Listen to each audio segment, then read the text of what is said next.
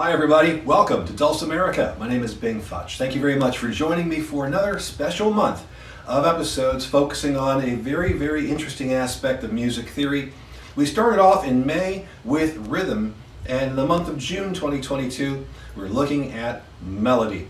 Not only where melody comes from, but how you can put them together, and also to learn a few new tunes along the way. This is going to be for our beginner level mountain dulcimer students, although if you are not a beginner, you could always pick up a few great tips from watching the episode. So here we go. Starting off with a very, very simple tune called Down in the Valley, also known as Birmingham Jail. It's a cool tune, it's a very simple song, We'll be in DAD tuning, and we're going to be playing in the key of G major. We're not going to need any sort of capo or anything like that because really all we're doing right now is we're focusing on just the melody and where melodies come from, like the music stork or something like that. I guess you could kind of see it that way. In any case, let's take a look first of all at the key of G that we're going to be playing in. The key of G is the uh, key signature that has the fewest number of sharps. Just one sharp, and that is F sharp. Whenever we play in a particular key, a key can be thought of as a set of rules for playing a piece of music. It tells you some information about what notes we're playing, and also those notes can be combined together to play chords. So the key signature will tell us how many sharps there are in the music, or how many flats there are in the music. Typically when we talk about flats and sharps, we're talking about raising the pitch of a note a half step up or a half step down. So in the case of the uh, G major, we have one sharp, F sharp, and we use seven notes of the scale. Every single key that we play in uses seven letters. And it's the first seven letters of the alphabet that we work with, A, B, C, D, E, F, G. And then we can either sharpen those or flatten those to get other notes in between the notes. In the key of G major, we have one sharp, F sharp, and we can play that from the third fret on the mountain dulcimer melody string all the way up to the 10th fret, and we won't use any extra frets like the six and a half and the eight and a half. We'll just simply play the notes that come with a normal dulcimer, I guess you could say. Starting at the third fret, that would be G,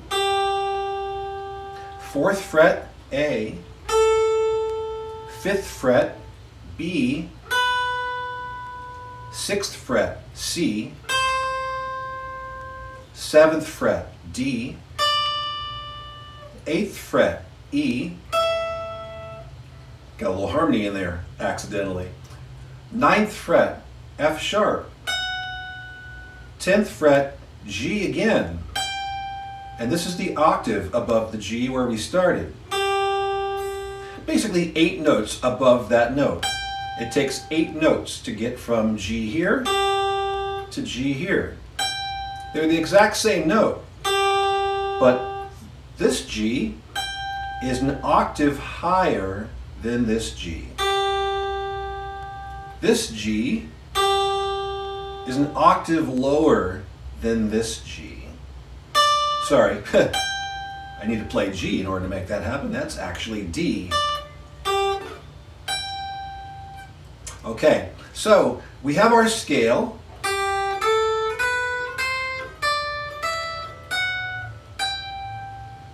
So what happens in the key of G is that everything we play, if we're staying inside of the key and not borrowing chords or notes from other keys, every single note there is going to be basically the rules. That's what we have to, to work with.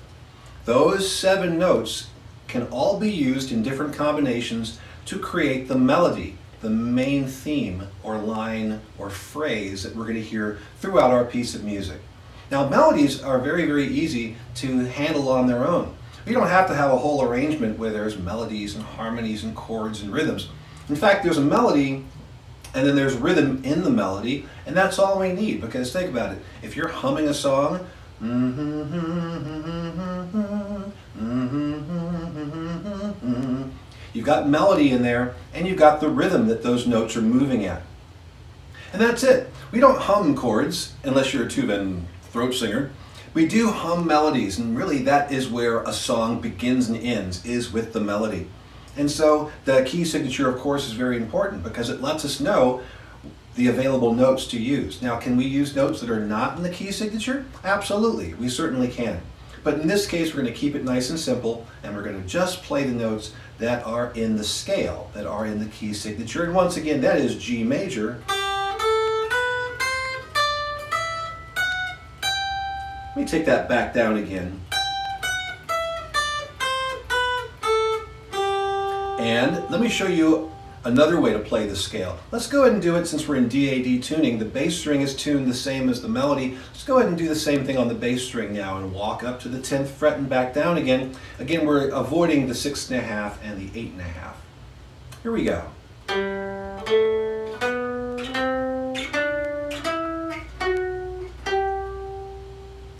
And then we'll go back down again.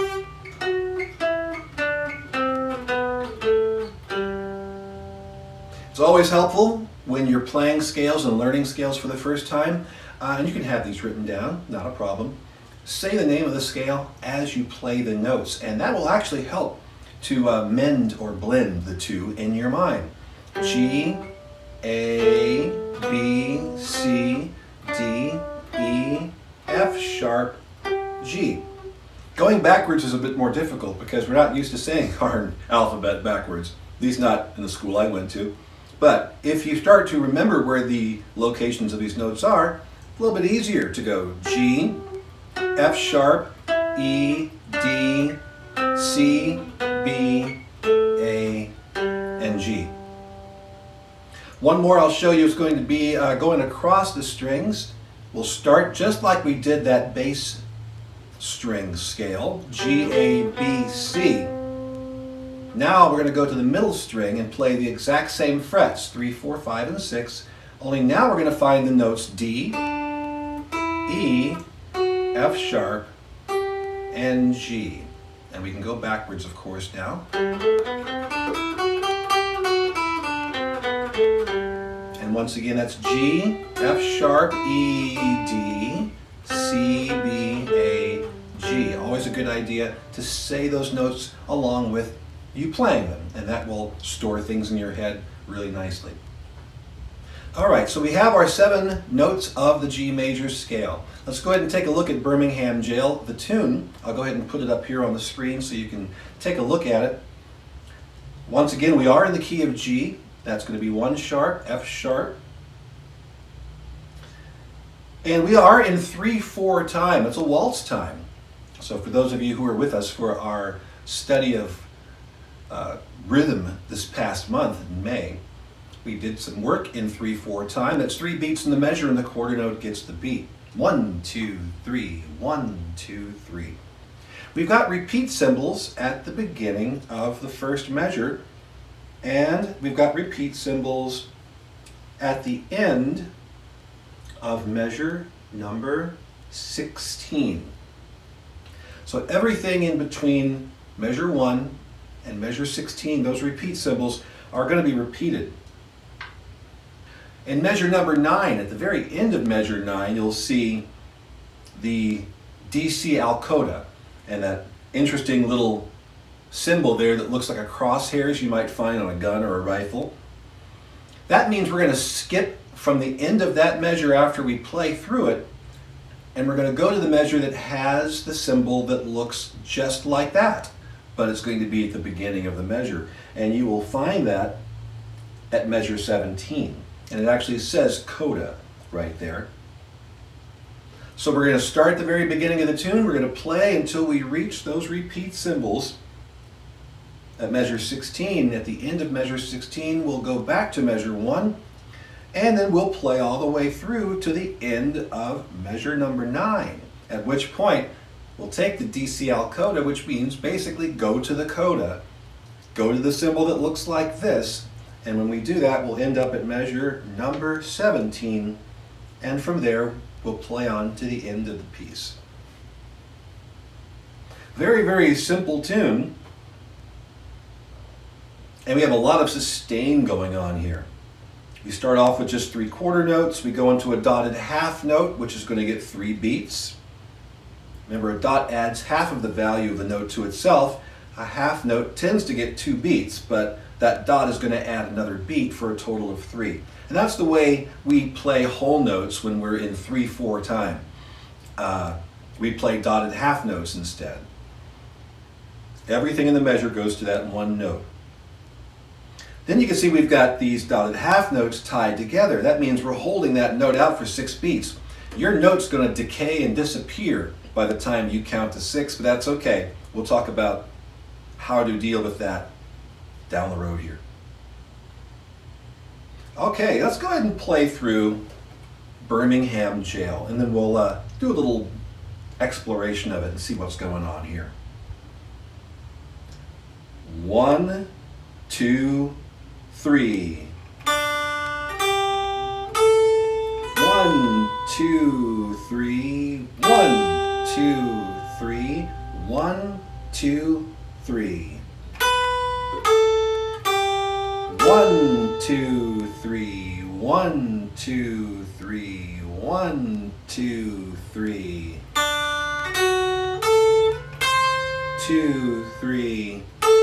Two, three. One, two, three.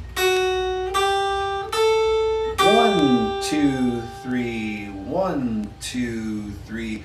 Get ready to repeat. Here we go. One, two, three. One, two, three. One, two, three. One, two, three. One, two, three. One. Get ready to go to the coda and. One, two, three. One, two, three. One, two.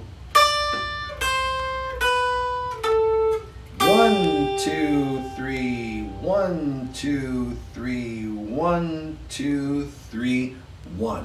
Okay. Well, not only is this a study on just melody, but also a study on counting through very long, sustained, tied notes. Okay. Now let's analyze the melody a bit and just sort of uh, reaffirm some things that I believe we already know. Number one is that we are in the key of G major and that the key signature indicates that we've got one sharp. On the staff, that means anytime we encounter F, we need to make it an F sharp. Not a very difficult thing to do on the mountain dulcimer, but if we were playing in an instrument or with an instrument that has all the notes, we would have an option between F natural and F sharp, in which case we would choose F sharp for the key of G major. So we've got G, A, B, C, D, E, and F sharp.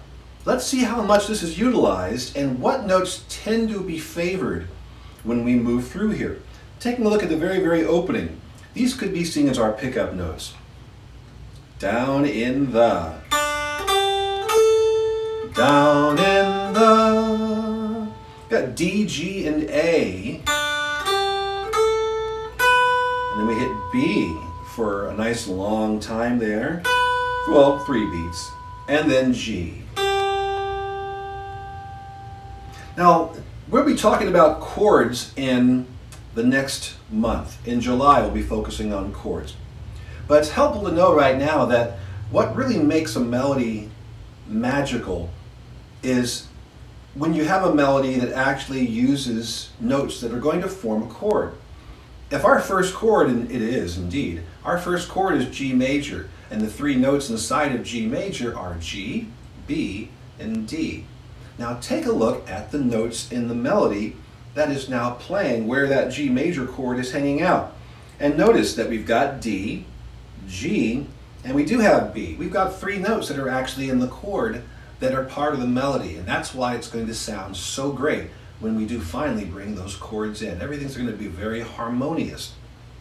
But notice we also have an A in there, and that A isn't part of G major, but it works fine when you play it over the chord.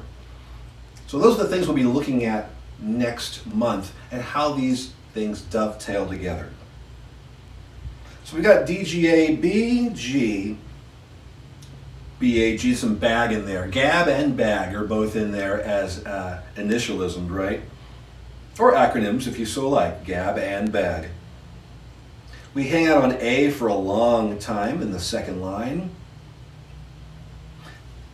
Notice we actually play the pickup notes for a D major chord in measure number nine. D, F sharp, A leads us right on up. In fact, it leads us into a D7 chord, you can see there, and we play a C natural. C natural happens to be the one note you can add to a D major chord to make it a D7. So it's actually written into the melody. And that is part of my illustration here, is that you can actually hear sometimes the chords that would be present in a song just by listening to what the melody does. Because most of the time, the melody contains notes that are actually in the underlying chord. And since most people do really start with melody, it's very, very easy to create these chord movements by using just a string of melody notes alone. It can also give you a real big clue as to when chords are changing when you find that the notes you're using for the melody no longer fit within a particular chord. But that's getting ahead of ourselves. Again, we'll be looking at that. In fact, we'll be looking at this tune and what it sounds like and looks like when we add harmonies to it. And we will be doing that in July. For the time being, though, go ahead and play Birmingham Jail and focus on playing it just with the melody alone. Just play the melody over and over again and get yourself nice and familiar with it. And then go back and play the G major scale G, A, B, C, D, G, A, B, C, D, E, F sharp. Take a look at how, how many times those notes from the scale pop up in the melody. Find out which notes show up the most. Find out which notes show up the least. Because there's a reason for all of that happening and not happening at the same time. Work well with this tune, my friends, and be sure to check out the other episodes later on this month, and then come on back. We're going to revisit this tune next month. Thanks for watching. We'll see you then.